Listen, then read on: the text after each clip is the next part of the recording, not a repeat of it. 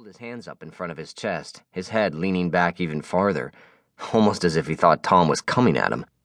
The kid so clearly didn't want to be touched that Tom yanked his hand, about to grab the guy's arm for balance, back to his own shoulder, and then had to catch himself before he stumbled and tripped over his own feet. Sorry, he muttered, not entirely sure what he was apologizing for.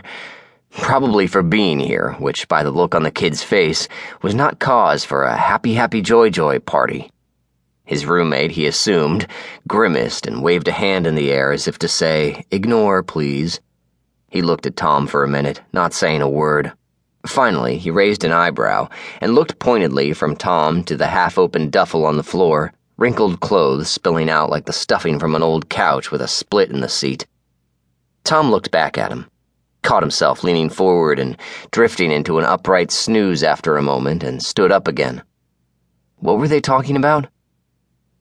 Dude, the kid waved a hand in front of Tom's face. Wake up, guy. What the hell are you doing in my room? Oh, right. Introductions. I'm your roommate. He couldn't tell if it was shock or irritation on the kid's face. What the fuck was his name again?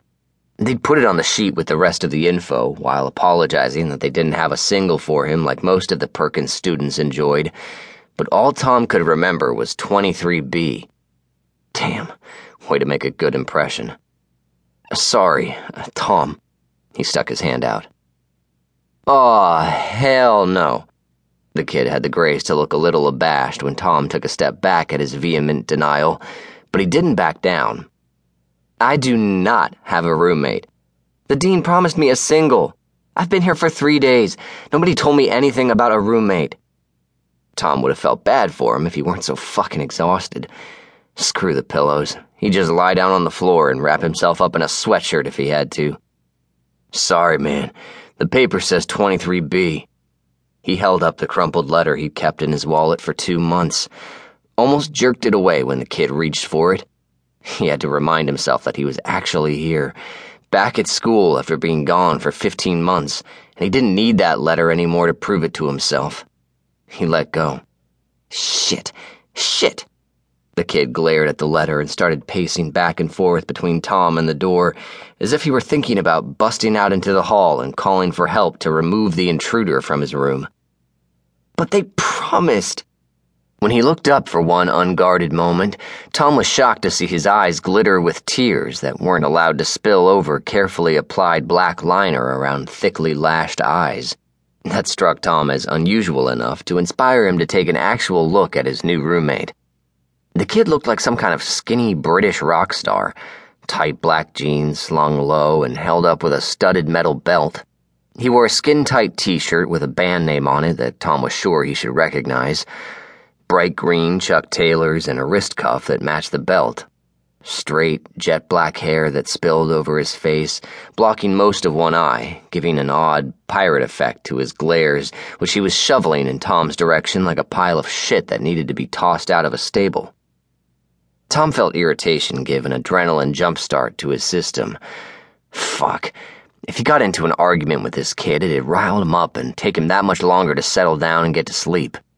He was too tired to hold up his end of a debate. He'd end up lying there, wherever there turned out to be. He was not kidding about the floor, coming up with all his good one liners long after they'd stopped talking to each other and become the kind of roommates that had to draw a line with tape down the middle of the room and forbid each other to cross it. The kid was still pushing back at him, now practically throwing the letter in his face. Listen, I don't know why they sent you that, that piece of crap in epistolary form, but the dean promised me a single, and I guarantee you this is a mistake. He crossed his arms over his slim chest and nodded. Great, kid. I'm thrilled for you, even though I don't have the faintest fucking clue what you're talking about. New rule people using big words when he was dead tired would be shot. But it's 9 p.m. on Sunday night. Nobody's gonna straighten this out until tomorrow morning. So, since I have a freaking piece of paper that says I should sleep here, maybe I can just. A huge yawn ripped out of his mouth, catching him off guard mid sentence. Sorry, sleep here. He saw the doubt creeping in halfway through his little speech. Really, there was nothing they could do about it tonight.